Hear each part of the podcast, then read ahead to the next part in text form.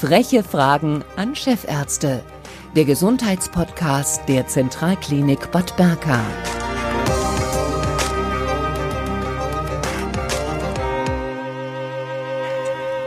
Heute wieder eine neue Runde der frechen Fragen. Diese Woche oder diesen Monat, diesen Monat das Thema Osteoporose. Ja. Und äh, wir sind heute im Gespräch mit äh, Chefarzt Professor Olaf Kilian, Chefarzt der Klinik für Orthopädie und Unfallchirurgie an der Zentralklinik Bad Berka. Herr Professor Kilian, wenn der Begriff Osteoporose fällt, denkt man ja an ältere Frauen. Ist es ein Frauenthema? Betrifft es nur ältere oder geht es viel mehr Gruppen an? Ich glaube, da müssen wir etwas ausholen, um den Begriff Osteoporose erstmal zu erklären. Osteoporose hat natürlich was mit Knochen zu tun. Wir reden also von dem brüchigen Knochen, im Volksmund auch der Knochenfraß genannt. Ähm, Osteoporose ist genau definiert, äh, dass wir also eine verminderte Knochenmasse bekommen, aber auch, und das ist ganz wichtig, auch eine veränderte Knochenstruktur. Das heißt, das Gerüst, das Knochengerüst, das verändert sich, es wird schmaler, es wird angreifbarer, es ist nicht mehr in der Lage, die Last aufzunehmen. Das große Problem der Osteoporose ist ja das Frakturrisiko. Das ist unser eigentliches Problem, auch das Problem in der Unfallchirurgie und so hat sich auch in den letzten Jahren dann die äh, Alterstraumatologie herausgebildet. Wir teilen natürlich die Osteoporose ein, dann gibt es eine Klassifikation, auch ganz genau definiert. Seit 1993, 1994 gab es einen großen Osteoporose-Kongress und dann wurde das alles äh, festge festgelegt, ja, damals in Hongkong gewesen. Und wir teilen mittlerweile die Osteoporose ein in erstmal zwei große Gruppen. Das ist die primäre Osteoporose, wo wir also gar nicht wissen, warum kommt das? Warum kommt es zu dieser Knochenveränderung? Und wir haben die sekundäre Osteoporose, das heißt, wir haben Nebenerkrankungen. Da kommen wir nachher vielleicht nochmal drauf zurück, welche Nebenerkrankungen haben einen direkten Einfluss auf den Knochenstoffwechsel, verändern den Knochen ja, und führen dann im Folge dann aufgrund der Grunderkrankung äh, zur Osteoporose. Das muss man ganz anders angehen als die primäre Osteoporose. Aber unser Hauptsache ist natürlich die, unser Hauptproblem ist die primäre Osteoporose und die teilen wir wieder ein in Typ 1 und Typ 2. Typ 1 ist tatsächlich die Osteoporose, die am meisten die Frauen betrifft. Das ist also die sogenannte postmenopausale Osteoporose. Was passiert? Ähm, es kommt zur, zu einer Hormonumstellung. Wir kriegen also einen, äh, eine Reduktion, eine Verminderung der, der Östrogene im Körper. Und die Östrogene haben direkten Einfluss auf die Zellen, ähm, die den Knochenstoffwechsel bestimmen. Ja, wir müssen uns also vorstellen, wir haben Zellen, die Knochen aufbauen. Wir nennen das bei uns in unserem, äh, auf unserem Fachgebiet, das sind die Osteoplasten. Und wir haben auf der anderen Seite die Zellen, die Knochen abbauen, das sind die Osteoklasten. Knochen ist ein biologisches Gewebe, das heißt, es wird erst aufgebaut, es wird immer mehr, das ist unser Wachstumsprozess. Dann sind wir in einem Gleichgewicht, wir sagen dazu Steady State. Das heißt, Aufbau ist gleich Abbau. Und dann kommen wir langsam in die Situation, wo wir sehen, dass der Abbau also überwiegt. Und das kann nun natürlich durch bestimmte körpereigene Substanzen, Hormone, Zytokine, so nennen wir das, ähm, äh, beeinflusst werden. Das Östrogen spielt eine ganz große Rolle. Östrogene ähm, hemmen eigentlich die knochenabbauenden Zellen und unterstützen die knochenaufbauenden Zellen. Wenn die fehlen, dann kriegen wir natürlich ein Übergewicht der ähm, knochenabbauenden Zellen und es kommt zur Osteoporose. Und die Zahl ist schon beeindruckend, äh, dass etwa 15 bis 30 Prozent, da schwankt es ein bisschen in der Literatur, aller Frauen über 50 Jahren diese postmenopausale Osteoporose ähm, haben. Und fast 45 Prozent über 70 Jahre. Und wenn wir jetzt sagen, die Osteoporose ist eigentlich die Ursache von vielen Frakturen, ja, hat jeder schon mal gehört, die Schenkelhalsfraktur, ja, die Unterarmfraktur, die Schulterfraktur, die Wirbelkörperfraktur, ja, das sind ja so die wesentlichsten Frakturen, die Osteoporose bedingt sind. Dann haben wir natürlich auch, wenn wir auch die Alterspyramide sehen, wir kriegen immer mehr ältere Leute, ist das natürlich auch ein Problem in der Unfallchirurgie, ja, ein großer Aufwand dann in der Frakturversorgung. Also das ist einmal der Typ 1, diese östrogenbedingte Osteoporose oder postmenopausale Osteoporose. Und der andere Typ ist die senile Osteoporose. Das hat einfach mit dem Alterungsprozess zu tun. Das heißt, die Zellen, die aufbauenden Zellen werden halt immer, ich sag mal, lahmer. Ja, die wollen immer weniger machen. Ja, und die knochenabbauenden Zellen haben dann natürlich viel Gelegenheit, Gewebe umzubauen. Ja, Knochen ist ja, wie gesagt, ein biologischer Prozess, der sich ständig umwandelt. Ähm, und äh, so haben wir also diese zwei äh, primären äh, ähm, Osteoporosen, also einmal die östrogenbedingte und dann einfach die altersbedingte Osteoporose. Ja. Und deswegen ist auch das Verhältnis ähm, Osteoporose Frau zu Mann, da sind leider die Frauen etwas bevorzugt. Ja. Wir finden so Verhältnisse 5 zu 1 bis 8 zu 1. Gibt es noch andere Risikogruppen außer Frauen? Ja, wie gesagt, wir, äh, dann gehen wir schon auf, das, auf den Pfad. Auch Männer können natürlich Osteoporose kriegen. Das hat dann auch wieder was mit dem Hormon zu tun, mit dem Testosteron. Das ist natürlich eine relativ seltene Erkrankung, dass Männer zu wenig, also im äh, mittleren Alter zu wenig Testosteron bilden. Das ist dann die Ursache dann für die senile Osteoporose, also für die Altersosteoporose, dass das Testosteronspiegel heruntergeht. Aber wenn wir uns mit anderen Ursachen beschäftigen, dann sind wir eher schon wieder bei der sekundären Osteoporose, das heißt Erkrankungen, die letztendlich auch einen direkten oder indirekten Einfluss haben auf den Knochenstoffwechsel. Ich nenne mal ein paar, das ist zum Beispiel die Schilddrüsenfehlfunktion, das ist der Diabetes, ja, das ist ja auch eine ich sag mal, Volkskrankheit. Das sind Darmerkrankungen, entzündliche Darmerkrankungen, ja, vielleicht schon mal das Wort gehört, Morbus Crohn ja, oder die Zöliakie. Ähm, das sind also Entzündungen im Darm, die möglicherweise, das ist so ein so, ein, so eine äh, Hypothese, die möglicherweise die Kalziumresorption ähm, verhindern oder nicht verhindern, sondern reduzieren. Wir brauchen ja Kalzium im Knochen. Ähm, möglicherweise ist das der, der Weg zur Osteoporose über diese Darmerkrankungen. Aber auch neurologische Krank Erkrankungen wie die Epilepsie, die Alzheimer-Erkrankung spielen in der äh, Entstehung der Osteoporose auch mit eine Rolle.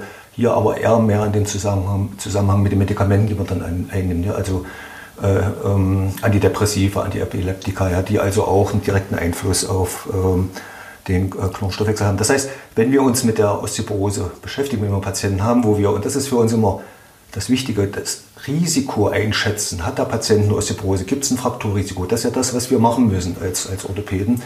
Dann müssen wir uns auch auf die ähm, möglichen Nebenerkrankungen fokussieren und gucken, liegt da vielleicht die Ursache eines veränderten Knochenstoffwechsels. Das schaffen wir oft nicht alleine. Ja, wir sind nun mal Knochendoktoren. Ja, das heißt, wir brauchen dann auch die Hilfe von Internisten, von Endokrinologen, ja, um letztendlich die Diagnostik dann zu vervollständigen. Ja. Unser als Orthopädes, also unsere Haupttätigkeit ist eigentlich die primäre Osteoporose. Wie stellen Sie eigentlich fest, ob jemand Osteoporose hat oder nicht? Ja, da gibt es, äh, haben wir Werkzeuge dazu, Tools dazu. Das Wichtigste ist erstmal die Anamneseerhebung. Ja, Patienten haben vielleicht einen unspezifischen Schmerz, äh, sie haben eine Veränderung ihres Wohlbefindens. Wir haben vielleicht auch Nebenerkrankungen, wo wir schon mal auf die Idee kommen, hier könnte es in die Richtung Osteoporose gehen. Wir haben die klinische Untersuchung. Da gibt es, wie sieht das Achsenskelett aus, wo sind Veränderungen eingetreten zum Beispiel die Körpergröße kleiner, äh, die Körper hat sich die Körpergröße ver, ver, äh, vermindert. Das sind alle so Zeichen, die auf eine Osteoporose deuten. Ja, das heißt, wir stellen, uns, wir stellen dann bei der Erstkonsultation uns immer die Frage, liegt bei dem Patienten ein Risiko vor, dass es zur Osteoporose kommt oder dass die Osteoporose schon äh, vorhanden ist. Dann haben wir natürlich äh, technische Möglichkeiten, äh, die Osteoporose letztendlich nachzuweisen. Und da spielt im Wesentlichen die Rolle ein spezielles Röntgenverfahren, ja, das ist die sogenannte DXA. Wird also über ein Röntgensystem die Absorption, die Strahlenabsorption gemessen und man kann damit eine Aussage treffen über die Knochendichte. Ja, ich hatte ja vorhin gesagt, nach der Definition ist die Osteoporose eine verminderte Knochendichte.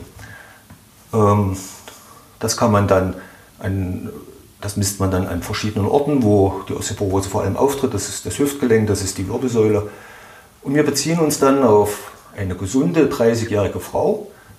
Und wir können jetzt gucken, altersentsprechend, inwieweit wirkt der, die Knochendichte bei der jetzigen Patienten von diesem Normalwert ab. Da haben wir so einen Score. Score ist also so eine, Richtlinie. Ja, und wir sagen, wenn wir 100 minus 2,5 Standardabweichung sind, dann haben wir eine Osteoporose zwischen 1,5 und 2,5 äh, unterhalb dieser Standardabweichung sagen wir, wir haben schon eine beginnende Knochenerweichung, noch keine definierte Osteoporose. Das heißt, die ähm, DXA ist eigentlich für uns das wesentlichste Tool, das wesentlichste Werkzeug in der Osteoporose-Diagnostik. Es gibt alternative Verfahren, das ist ein, über die Computertomographie, das ist quantitative CT. Wir können die Struktur des Knochens berechnen, auch aus der DXA, das nennt man Ultra Bone Score, also ein ganz spezieller Score das ist alles nicht notwendig, weil ich denke, mit einer DXA äh, kann man ganz gut arbeiten. Wenn wir den Verdacht einer Fraktur haben, dann reicht natürlich die DXA nicht aus. Ja, dann ist nach wie vor das Röntgenbild notwendig. Das heißt, wir würden dann auch die entsprechende äh, Region dann auch röntgenologisch untersuchen. Ja, ist es die Wirbelsäule ja, oder ist es letztendlich das Handgelenk, ist es die Schulter ja, oder ist es ähm, ähm, der Oberschenkel. Das heißt, unser Ziel ist ja, die Osteoporose zu erkennen und dann Maßnahmen zu ergreifen, um den Knochenstoffwechsel zu verbessern, um letztendlich das Frakturrisiko zu reduzieren. Das ist unsere mhm. Aufgabe. Klar gehören Laboruntersuchungen mit dazu, äh, es gehören äh, weitere klinische Untersuchungen dazu, aber ich denke, dass wir mit einer Anamnese, klinischen Untersuchung, DXA und gegebenenfalls einer Röntgenuntersuchung ausreichende Diagnostika haben, um festzulegen, dass bei den Patienten ein Osteoporose-Risiko oder eine Osteoporose vorliegt. Mhm. Ähm, viele Menschen, die Osteoporose hören, denken sich, okay, kalziumreiche Ernährung, also ich brauche meine extra Portion Milch. Ähm, äh, ist Milch wirklich so wertvoll, um das aufzufüllen oder reicht nicht auch, wenn man zum Beispiel kalziumreiches Mineralwasser trinkt? Ja, da gibt es auch äh, eine ganz genaue Datenlage. Was brauchen wir? Was müssen wir uns, was müssen wir einnehmen? Was gehört zu unserer, ich sag mal, gesunden Ernährung? Und da gehören 1000 Milligramm Kalzium pro Tag. Das sind die, das ist der Bedarf, den wir haben an Kalzium. Ja, den nehmen wir mit einer normalen Ernährung äh, ein. Da müssen wir auf eigentlich keine nichts Besonderes achten, ja, wenn keine Nebenerkrankungen da sind. Ich hatte ja vorhin gesagt, es gibt auch zum Beispiel ähm, entzündliche Darmerkrankungen, da haben wir sicher mehr Probleme. Ich denke, das Kalzium wird nicht so das Problem sein. Ich sehe eher das Problem in dem Vitamin D, ja, was ja auch eine ganz wichtige Substanz ist. Vitamin D steuert ja die Kalziumaufnahme durch den Darm und steuert auch den Kalziumeinbau in den Knochen. Ja. Das heißt, ich gehe immer davon aus, dass wenn jetzt keine Nebenerkrankung vorliegt, es sehr unwahrscheinlich ist, dass wir in einen Kalziummangel kommen. Aber ähm, der Vitamin D-Mangel, das sehe ich ähm, äh, doch als größeres Problem und ähm, auch in unserer täglichen Praxis sehen wir häufig, dass gerade Frauen in der, in der Postmenopause häufig einen erniedrigten Vitamin D-Spiegel aufweisen, wo wir dann wirklich darüber nachdenken, wie äh, supplementiert man das, ja, wie füllt man mhm. das wieder auf. Denn der Vitamin D-Spiegel ist auch ausgesprochen wichtig. Wie gesagt, das Kalzium nimmt man normal mit der Nahrung auf, Kalzium, was man zu viel aufnimmt, wird ausgeschieden. Wir haben also auch kein Reservoir, wo wir es eigentlich sammeln können, wie zum Beispiel ein Hamster, ja, der also seine Nahrung an der Backe sammelt. Das können wir nicht. Ja, das, alles Kalzium, was wir nicht verbrauchen, wird ausgeschieden. Das heißt, wir haben einen stabilen, eine stabile Kalziumkonzentration im Blut. Ja, alles, was zu viel ist, geht wieder raus. Bei Vitamin D ist es ein bisschen schwieriger. Äh, wir wissen ja, dass Vitamin D wird ja primär in der Haut ähm, synthetisiert hergestellt, äh, zu etwa 80 Prozent. 20 Prozent machen wir über unsere Nahrung. Auch hier gibt es ähm, äh, Leitlinien oder gibt es Richtwerte, wie viel Vitamin D sollten wir am Tag aufnehmen. Wir reden da so etwa von 800 internationalen Einheiten. Ähm, das ist ein bisschen schwieriger, die Nahrung zu substituieren. Vitamin D-reiche Nahrung ist zum Beispiel fettreicher Fisch, das sind Austern. Haben wir nun auch nicht jeden Tag die Gelegenheit, Austern zu essen. Ja? Haferflocken, ich möchte nicht jeden Tag Haferflocken auf meinem Teller haben. Buttermilch, Eier, da müsste man natürlich so viel essen, ja, dass wir schon wieder an Cholesterie denken müssten, also an unseren Vitamin D-Spiegel. Steinpilze, Süßkartoffeln, das sind so die äh, Nahrungsmittel, ähm, die Vitamin D reich sind. Sie sehen, da sind auch ein paar Exoten dabei, die wir vielleicht doch nicht jeden Tag äh, auf dem Teller haben wollen. Ähm, die Vitamin D-Substitution wird auch in der Literatur sehr kontrovers diskutiert. Ähm, sollte man das zuführen bei einem Mangel, sollte man es zusammen mit Kalzium zuführen? Ich denke, das muss man immer im Einzelfall entscheiden. Aber wie Sie schon sagten, ja, Calcium und Vitamin D sind ganz, zwei ganz wichtige Stoffgruppen, die wir unbedingt brauchen, um letztendlich den Verlauf der Osteoporose äh, sagen wir mal, zu beeinflussen. Ja. Vermeiden werden wir nicht, ja, äh, aber wir können zumindest äh, äh, sagen wir mal, den positiven Effekt beider Substanzen ausnutzen. Mhm. Und beide Werte müssen im Normbereich sein, das müssen wir anstreben. Ja, das ist Sache nicht nur des Orthopäden, auch des Hausarztes, ja. darauf zu achten, zu kontrollieren und auch gegebenenfalls zu reagieren, wenn wir weit unter dem Normbereich mhm. sind. Jetzt gibt es aber auch so Sachen, die stehen auf dem Index. Zum Beispiel ähm, Koffein, Tein, Phosphorsäure, also Cola äh, wird gern gehandelt oder was weiß ich, Rhabarber darf man nicht, Zykli darf man nicht und so weiter und so fort. Sagen Sie ähm, generell weg von diesen Sachen, generell weg von Fertigprodukten und auch kurzkettigen Kohlenhydraten? Ja, das, ähm, ich denke, dass es einige Sachen gibt, die man von der Ernährung oder von der Zufuhr vermeiden kann, äh, die eigentlich einen größeren Einfluss haben auf den Knochenstoffwechsel als die Substanzen, die Sie äh, genannt haben. Ja, ich denke da zum Beispiel an äh, Nikotin. Ja, Nikotin hat einen ähm, sehr großen Einfluss auf den Knochenstoffwechsel und es ist nachgewiesen, dass Langzeitraucher ein deutlich höheres Osteoporose-Risiko haben äh, als Nichtraucher. Der Alkohol spielt eine Rolle. Ja. Ähm, klar, wir sind in einer Gegend, wir trinken auch in unserem Unstrutgebiet auch mal gerne ein Gläschen Wein. Ja. Und äh, wir als Orthopäden sagen, bis 30 Gramm ist alles gut. Ja. Und 30 Gramm ist dann fast eine Viertelhalbe Flasche Wein. Äh, danach wird es auch ähm, für die knochenbildenden Zellen spannend, ja, weil es ja zu einer Hemmung kommt ja, über den Alkohol. Ähm, und äh, das heißt, auch Alkohol hat einen, in größeren Mengen oder ähm, hat doch einen negativen Einfluss auf den Knochenstoffwechsel. Alle anderen Substanzen ist natürlich viel untersucht worden. Wir finden auch viel in der Presse, wir finden viel in den bunten Zeitungen, äh, was alles hilft, was alles Wundermittel sind. Wir als Schulmediziner wollen immer eine gewisse Datenlage haben, wir nennen das eine Evidenz haben, wir wollen einen Nachweis einer Wirksamkeit haben und es gibt Leitlinien für die Osteoporose, die eindeutig sagen, dass äh, solche Sachen wie, äh, die Sie nannten, auch grüner Tee, Kaffee, äh, Folsäure, B-Vitamine, dass die eigentlich nicht den Einfluss haben auf den Knochenstoffwechsel, zumindest dass es nicht bewiesen ist. Wenn man das alles so ein bisschen in Maßen einnimmt, kann man das sicher akzeptieren, aber wir werden sicher mit den Substanzen jetzt nicht wesentlich auf den Knochenstoffwechsel wirken können ja, und da vielleicht die Osteoporose oder gar die Fraktur vermeiden. Mhm. Ja. Ähm, was ist mit Hormongaben, also DHEA und Testosteron?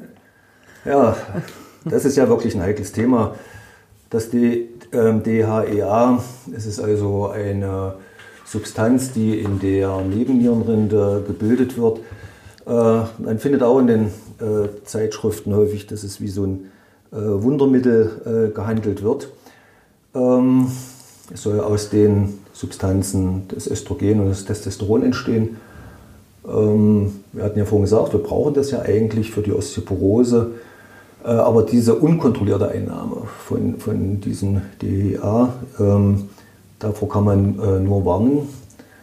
Ähm, es ist in Deutschland nicht zugelassen. Also Nahrungsergänzungsmittel mit äh, DHA ist nicht zugelassen. Ähm, wir wissen, dass eine unkontrollierte Einnahme von Testosteron, Östrogen auch mal zu, einem, zu einer Tumorerkrankung führen kann. Ja. Östrogen kann zum Brustkarzinom führen, das Testosteron äh, zum Prostatakarzinom führen. Was viele nicht wissen, dieses äh, DEA steht auf der Dopingliste. Ja, ja, auch vielleicht ist das mal auch interessant. Und ähm, ja, es ist auch schwierig daran zu kommen, ja, denn die, unsere Apotheken können das nur über internationale Apotheken beziehen. Wie gesagt, in Deutschland gibt es keine Zulassung und ich kann da eigentlich nur warnen dafür und die, äh, sagen wir mal, die Werbung, die für diese Wundermittel gemacht wird, kann ich jetzt als Schulmediziner nicht ganz nachvollziehen. Mhm. So muss ich es mal formulieren. Also ich warne eigentlich vor, diesen, vor dieser, sag mal, ähm, unkontrollierten Einnahme von diesem Androsteron. Ja. Mhm. Sport spielt auch eine ja, Rolle, gerade ähm, wenn es um, um dieses Thema geht. Ich nehme mal an, es sind andere Sportarten als Rugby beispielsweise. Ja, schon. Wir reden ja von Patienten, die ein Osteoporose-Risiko haben. Ja? Und Osteoporose-Risiko heißt immer Frakturrisiko. Das ist, das ist ein Verlauf. Ja? Und wir müssen jetzt natürlich uns Sportarten aussuchen, wo wir auch das Sturzrisiko etwas minimieren. Ja? Klar ist der Sport ganz wichtig. Äh, wir üben die Koordination, wir bauen die Muskulatur auf, wir kräftigen, ja, das ist ganz wichtig. Der freie, der freie Luftsport sogar noch besser als der Hallensport. Wir sind unter dem UV-Licht, ja. Das UV-Licht aktiviert ja unser Vitamin D, das brauchen wir auch. Aber es gibt schon Sportarten, äh, die letztendlich viel günstiger sind als Kontaktsportarten wie äh, Rugby, wo wir doch ein gewisses Verletzungsrisiko haben, Sturzrisiko haben. Ja. Und ich kann allen nur empfehlen, kommt natürlich auch auf die körperliche Verfassung, regelmäßig Sport zu treiben, regelmäßig an der frischen Luft unter UV-Strahlung Sport zu treiben. Ja. Und da zählen halt auch die Sportarten, die vielleicht auch mehr Spaß machen als Rugby. Das Walken, das Joggen, das Fahrrad, Fahrradfahren. Ja. Das sind so Sportarten, die man empfehlen sollte. Ja. Man muss immer äh, das Verhältnis suchen, einerseits Bewegung, Kräftigung, Koordinationsübungen, auf der anderen Seite das Risiko. Ja, ein Sturzrisiko mhm. kann immer zum, zur Fraktur führen und das ist ja das, was wir vermeiden wollen. Mhm. Ja. Also wir empfehlen immer die Bewegung, ja, die Bewegung draußen. Ja, und wenn wir jetzt ältere Patienten haben, ältere Frauen, sicher wird keine 75-jährige Frau mehr Rugby spielen, dann müssen wir vielleicht sogar anders reagieren und müssen sagen, okay, die Patienten sollen nicht zu Hause liegen, in ihrem Bett liegen und nur den Weg zwischen Schlafzimmer und Küche und Wohnzimmer äh, jeden Tag vollziehen, sondern sie soll raus. Dazu braucht sie vielleicht auch manchmal eine Protektion. Das heißt, wir müssen dann auch mal sagen, okay, sie braucht ihren Rollator, sie braucht mal einen Rückenprotektor, um letztendlich das Frakturrisiko ähm, äh, zu reduzieren. Wir müssen die Patienten mobil halten. Ja. Wir reden ja jetzt nicht von den 50, 60 Jahren, da vielleicht noch äh, Hochsportaktive, sondern wir müssen auch von den 70, 75, 80-jährigen Frauen uns unterhalten, ja, die äh, vielleicht mit so einer Fraktur, nicht vielleicht, sondern wir, wir sehen es im Alltag, mit so einer Fraktur viel, ja, eine viel größere Einschränkung haben als vielleicht ein junger Patient, der nach Ausheilung der Fraktur wieder voll fit mhm. ist. Mhm. Welche Rolle spielt Genetik beziehungsweise auch, ähm, ich sag mal, mein Verhalten in der Jugend? ja, es gibt, ähm, das ist auch eine Leitlinie fixiert, es gibt ähm, sicher genetische Faktoren, die eine Osteoporose mit bedingen können. Ja. Die Osteoporose ist ja, spielen ja viele Faktoren eine Rolle, ist multifaktoriell. Sicher die genetische Disposition muss man auch mit äh, betrachten. Der genaue Ablauf, äh, der genaue Ablauf die, die Äthiologie ist, ist natürlich äh, noch nicht bis in die letzte Einzelheit ähm, erforscht worden, aber einen genetischen Faktor gibt es auf alle Fälle. Das ist ja auch für uns dann auch ein Hinweis, zum Beispiel beim Erstkontakt, bei der Anamneseerhebung, wenn wir hören, ja, meine Eltern hatten Osteoporose, da muss man uns auch, äh, muss, muss man uns auch so der Gedanke dahin gehen, dass hier möglicherweise auch so ein Risiko vorliegen mhm. könnte. Mhm. mhm. Sie haben vorhin gesagt, also Calcium Zusatzgaben oder Nahrungsergänzungsmittel sind gar nicht erforderlich.